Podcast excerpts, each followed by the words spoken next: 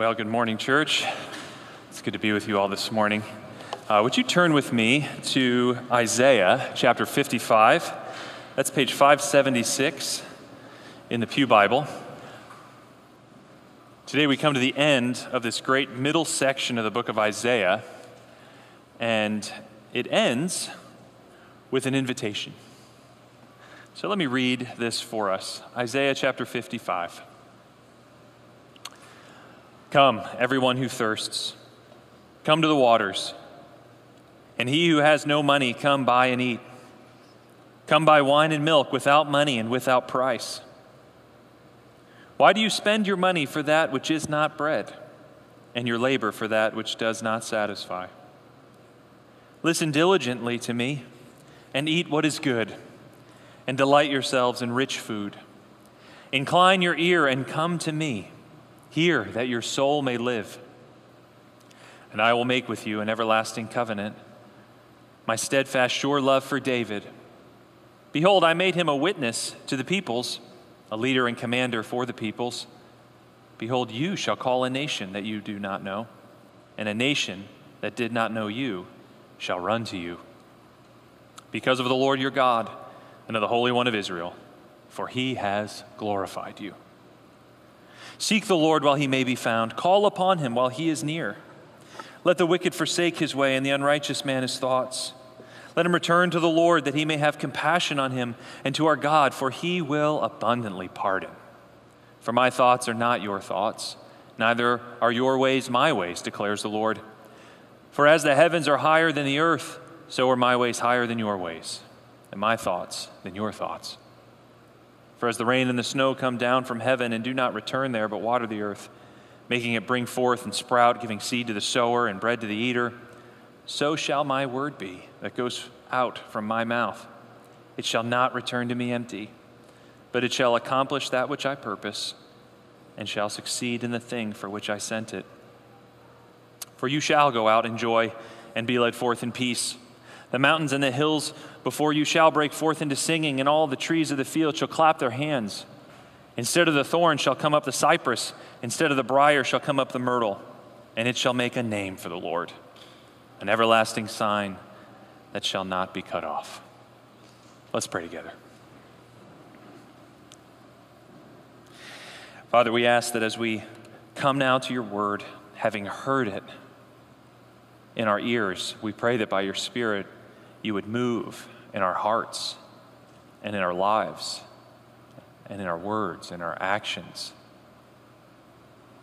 to do the very work that you have set out to do, to create a people for yourself, to bring you much praise.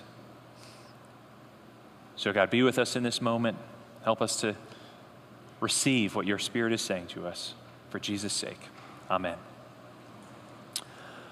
Uh, well, maybe you've had the experience of going to your mailbox and finding in the midst of all the junk mail and the coupons and, and whatever, uh, one envelope that catches your attention. Uh, it's, it's kind of thicker than all the rest of them. The envelope seems to be made of like really nice paper, and the address is handwritten, and you open it up, and it's an invitation. Something wonderful has happened or is about to happen, and, and, this invitation says, We want you to come, come celebrate, come feast with us. Maybe it's a graduation or, or a birthday or a wedding, whatever it is, something wonderful has happened, a big life changing event, and we want you to come and join in. You know, if you step back, that's really the message of the whole Bible. Something has happened. Something wonderful, something life changing. God, through his Son, has done something in history that has changed history and can change your life too forever. And now you and I are invited to come. And Isaiah 55 is just that it's the invitation of the gospel, the good news. Since chapter 40, Isaiah has been laying before us and, and unraveling and unfolding all that God was going to do to redeem his people, to liberate them from exile, to bring them home. And all of this came to its climax, you remember, in Isaiah 53, with the suffering servant who would atone for his people's sins once and for all. And now, with all of that prepared, with all of that completed, the invitation goes forth. You see, Christianity isn't like the junk mail that you and I get. You know, you pull out the flyer and it's like, oh, look, uh, I could save 20% the next time I go to Target. Isn't that kind of nice? Well, I don't really need anything at Target, so meh, and we just chuck it, right? Now, maybe you're thinking 20% at Target. Why are you throwing that coupon away? That's a pretty good coupon. You got to put that thing on the fridge, save it for next time. But here's the point Christianity is not a nice little offer that might make our nice little lives a little bit nicer. Christianity is a summons, it's an invitation to which you and I must respond. And if you have not explicitly and consciously responded to that invitation, then you're not a Christian. But what we're invited to, what this, what this God calls us to, is so great that we can't just pass it by like a piece of junk mail. We have to consider, we have to respond. So let's, let's look at this invitation together then. First, in, in verses 1 through 5 uh, of our chapter, God calls you and I to come. In the first five verses, we hear the invitation. But, but notice that this, this isn't a summons to a court hearing that God is making. It's, it's, he's not calling us uh, to jury duty, you know, or any kind of invitation like that. It's a summons to a feast. Are you thirsty? Isaiah says. Come and drink. Are you hungry? Come and dine. And it's not the cheap stuff that's being laid out, it's wine, it's milk, it's rich food that brings deep delight. But there's also something curious about this invitation, isn't there? We're called to come and buy this wine and milk without money and without price. It is something that must be purchased, it must be bought, but the price won't be paid by us. It'll be paid by another. This is an essential part, you know, of the nature of the gospel invitation. It comes free to us, but it's costly to another. We come and buy this wine and milk without money and without price. And then Isaiah asks us this question You know, think of all that you're spending yourself on. Does it really satisfy? As you spend your money, as you spend your labor, as you spend your life on earthly pursuits apart from God, yes, maybe they're good in their proper place, but is that bread really feeding your soul? Is that water really quenching your thirst? Jesus, in the midst of his wilderness temptation, said, Man cannot live on bread alone, quoting the book of Deuteronomy. The human heart was made for more, we were made for God. And the great tragedy of human existence is that we would spend our lives on something that does not satisfy rather than come and get the wine and milk that God offers us free of charge, without money and without price. Because it's been purchased by Him in our place, by His Son. Of course, this sort of invitation is humbling, isn't it? To admit that everything our labors can afford is nothing but bread that can't satisfy. That's kind of humbling. To admit that the only way to get the wine and the milk, the real things our hearts long for, is to accept it as a gift from God that we cannot earn and cannot buy. You know, maybe that's the, the hardest part. To admit that we need someone else to pay our way. But while the gospel invitation may humble us, it doesn't humiliate us. Because what God offers us in verses 3 through 5 is the very opposite of humiliation. What is this feast that God is inviting us to? What is it? Well, in verses 3 through 5, we see that, that it's the ancient promise of glory. This invitation is to glory. L- uh, listen again to verses 3 through 5. Incline your ear and come to me. Hear that your soul may live, and I will make you an everlasting covenant, my steadfast, sure love for David. Behold, I made him a witness to the peoples, a leader and commander for the peoples. Behold, you shall call a nation that you did not know, and a nation that did not know you shall run to you, because of the Lord your God and of the Holy One of Israel. For he has, here it is, glorified you. Now, to our ears, these verses may sound a bit confusing, right? But to an ancient Israelite, what was being laid out here in these verses was what it was all about. You see, if you go all the way back to the beginning of the biblical story, when Adam fell in the garden, all creation went down into the curse with him. And that kingdom that God had established in creation with Adam at the head seemed in the moment of the fall to be lost. Now, instead of life and flourishing, all was sin and judgment and death. But God, in that moment, made a, made a promise. He made a binding promise, He made a covenant. And this promise began in the garden and was carried on through Noah and Moses. And eventually, God reiterated this promise to David, and he reiterated it in a fresh way. God promised that God's kingdom would be established forever through David and David's line, that there would be a king from David's line who would sit on the throne forever, a new Adam. And that king would establish God's kingdom, and he would restore God's people, and he would even heal creation. But it wouldn't just stop with the people of Israel. Like a, like a river kind of overflowing its banks when the rains come, this promise, this covenant of an everlasting kingdom would overflow out to all the nations of the earth. And they too would come and they would enter the covenant people. They would come into the kingdom. And at last, they would know God. In other words, God promised his people that he would glorify them, that they would be restored back to what he had created them to be that he would raise them up from the ashes out of death and shame, that he would restore their fortunes, renew their joy, and make them that light to the nations. And we know from the perspective of the New Testament that this covenant with David was fulfilled when at last the eternal king did come from David's line, the Lord Jesus who in his resurrection now lives forever, never to see decay. That's what our first reading in, in our service was all about. It was the apostle saying, That king you've been waiting for, the one who is going to reign forever, he's here, the Lord Jesus. How do you know? Because he's been raised and he's never going to die.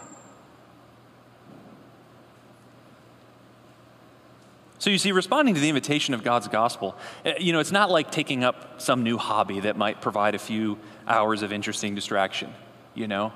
I've got an Xbox for Saturday, and I've got a church for Sunday, and then I got to grind through five weeks until I can get back to my Xbox and then back to church. You know, that's not what the invitation is. Ultimately, God's inviting you to be restored to the ancient glory that He intended humanity to have all along in creation, to be participants of His kingdom, to be the image bearers we were meant to be to be a human person fully alive. That's what verse 3 means. Incline your ear and come to me, hear that your soul may live. You know, in the, in the, Old Testament, you know, your soul isn't just sort of like the immaterial part of you, it, it, it's the true you. Your very self, your very being. The invitation of the gospel, God's summons to come, is the summons to enter his kingdom under the lordship of King Jesus and know life and know glory. But what exactly does it look like to respond to this invitation? How do we do it? Well, in verses 1 through 5, as we just saw, God calls you and I to come. But in verses 6 and 7, God shows us how to come. If verses 1 through 5 are the invitation to come, then verses 6 and, verses 6 and 7 are the explanation of how to come. So let me read verses 6 and 7 again. Seek the Lord while he may be found, call upon him while he is near. Let the wicked forsake his way, and the unrighteous man his thoughts.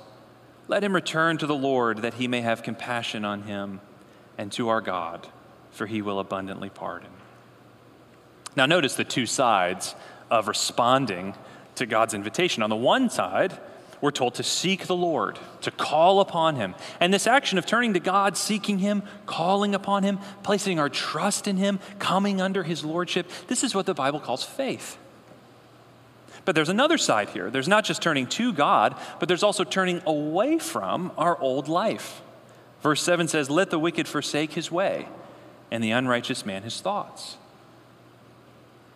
This is what the Bible often calls repentance, turning away from our old life without God and admitting that our path apart from God leads to, to dissolution and foolishness and destruction.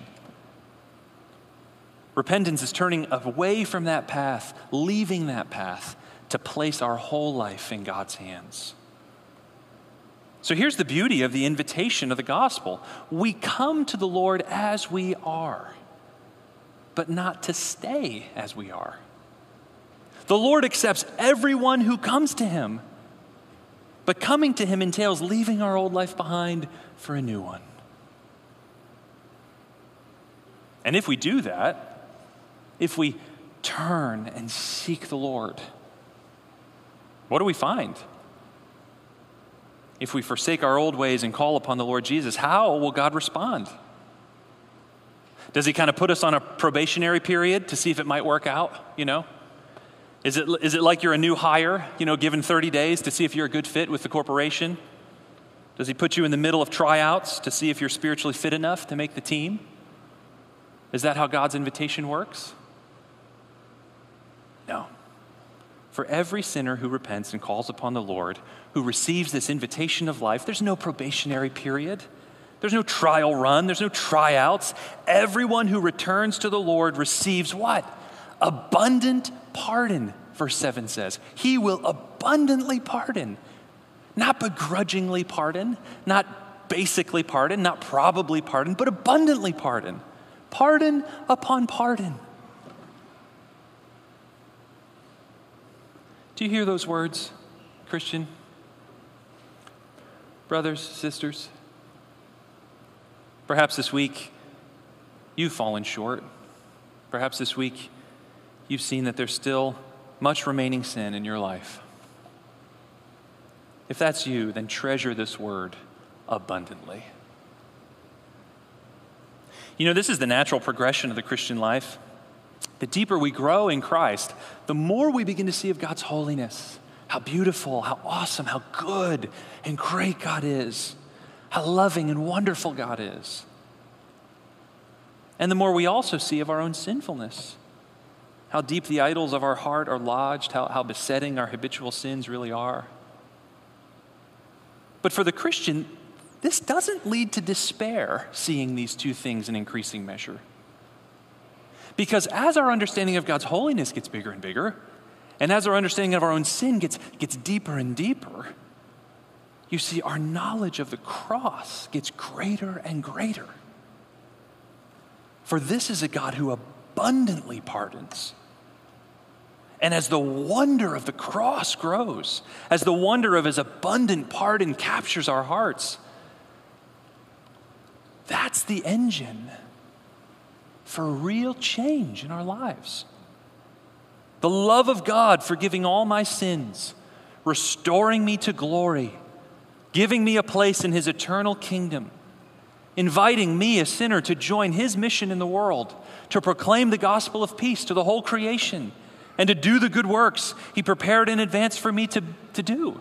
To, to, to let a life of mercy and justice be like a mustard seed, seemingly small, seemingly insignificant, but, but, but with that to grow into a tree with the birds of the air resting in its branches. All of this fueled by the wonder of the cross and God's abundant pardon to sinners, to you and me. But can we be sure about it? Will God really pardon? Will God really give us a place in his ancient promise of glory? Will God really make good on his invitation? Well, if in verses 1 through 5 God calls us to come, and in verses 6 and 7 God shows us how to come, in verses 8 through 13 and the rest of our passage, God gives us assurance to come. Isaiah 55 moves from invitation to explanation, finally to assurance. And there are actually three assurances here, three pairs of verses, each starting with the word for. How do we know God will abundantly pardon and make good on his invitation? Well, first, because God's ways are not your ways. Look again at verses 8 and 9. For my thoughts are not your thoughts, neither are your ways my ways, declares the Lord. For as the heavens are higher than the earth, so are my ways higher than your ways, and my thoughts than your thoughts. Here's the good news, friend God isn't like us. We humans rarely pardon let alone abundantly pardon. But God isn't like us. Do you remember what the Apostle Paul wrote in Romans 5? He says, Scarcely will someone die for a righteous person. Maybe for a good person, someone would dare to die. But God shows his love for us in that while we were still sinners, Christ died for us. God's thoughts are not our thoughts, and God's ways are not our ways. We want to turn away when others wrong us, but God turns towards us. We want other people to pay when they offend us, but God pays what we owe when we've offended Him. And God isn't just a little different or slightly different, God is massively, majestically different. Like the sky and clouds and stars are higher than the earth, billions of miles away. That's how much higher God's ways are than our ways. And that means God will abundantly pardon all who come trusting in his Son. But it's not just that God's ways are higher than ours. In verses 10 through 11, we see that God's word is more productive and more effective than ours. Look again at verses 10 and 11. For as the rain and the snow come down from heaven and do not return there, but water the earth, making it bring forth and sprout, giving seed to the sower and bread to the eater, so shall my word be that goes out from my mouth. It shall not return to me empty, but it shall accomplish that which I purpose and shall succeed in the thing for which I sent it. God's word always accomplishes what God desires. It never comes back empty.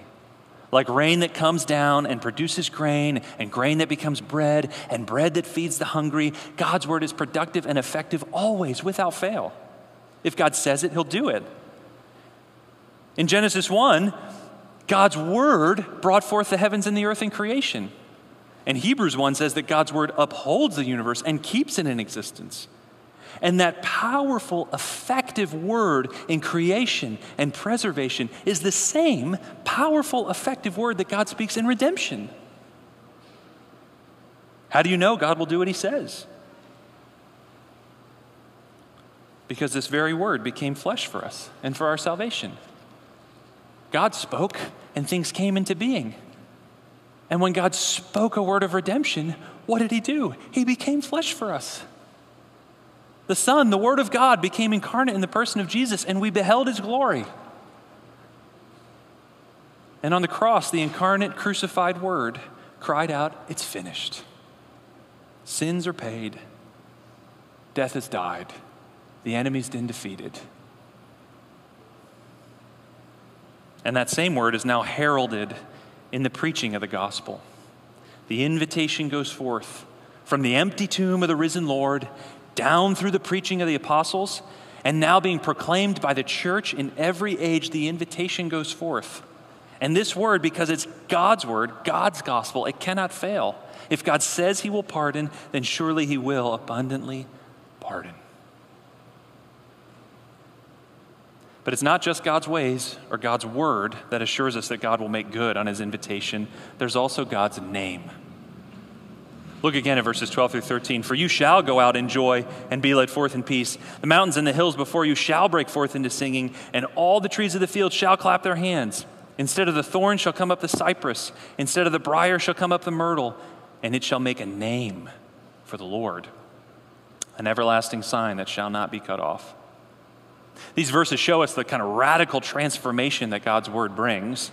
This invitation of abundant pardon, of God's glory and kingdom through the crucified and risen Jesus, it brings about what? It brings about a new creation.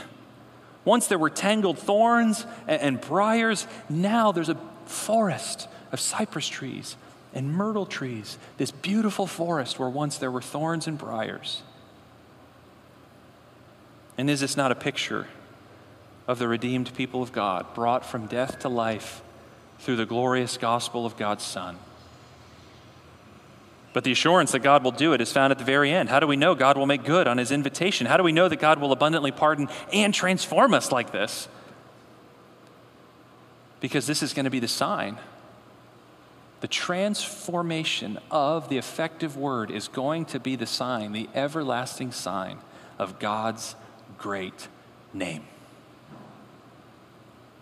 When the new creation erupts, when God's people are forgiven and transformed, and ultimately, in the new heavens and new earth, when all of creation is released from its bondage to decay, and the mountains and the hills break forth into singing, and the trees of the field clap their hands, all of that is going to be a testimony proclaiming the greatness of God. It shall make a name for the Lord.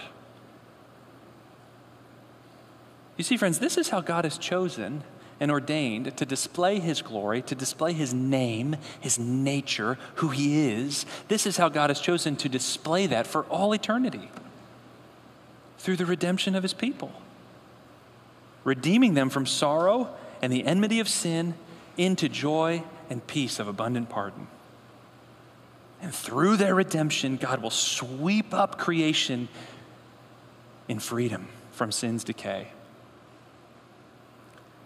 You see, God didn't just want to reveal his glory as a God who creates, God chose to reveal his glory also as a God who redeems. And if this is how God has chosen to reveal his great name for all eternity, then surely it must be so. If God is choosing to raise us to new life so that in the coming ages he might show the immeasurable riches of his grace, as Paul says in Ephesians 2, then we can have all the assurance in the world that He will do so. Why? Because God has staked His own name and His own reputation on it. The masterpiece that God will hold up, showing how awesome and how much of a God He is, so that His glory and wisdom and beauty might shine forth for all eternity, are His redeemed people, united to the Redeemer, our Lord Jesus. He signed His name on the canvas and he will surely complete every stroke of that masterpiece to perfection. And that means everyone who responds to this invitation, everyone who comes, leaving their old life, calling upon the Lord Jesus, will be saved. So you've gone through your mail, you've opened the invitation. Here it is. While there's still time, God says through Isaiah, respond. Come. Come to the waters. Come buy and eat without money and without price. Don't wait. Come. Call upon the Lord Jesus, and you will be saved. And, brothers and sisters, those who have already called upon the name of the Lord, remember what we've been invited into a feast, a joy. So celebrate today. Rejoice and be glad. Yours is a glory that will not fail. Let your neighbors and your coworkers and your family see your joy. You've been invited to the feast. The new creation's begun. Let them see your joy. And let them know that they're invited too. Let's pray together.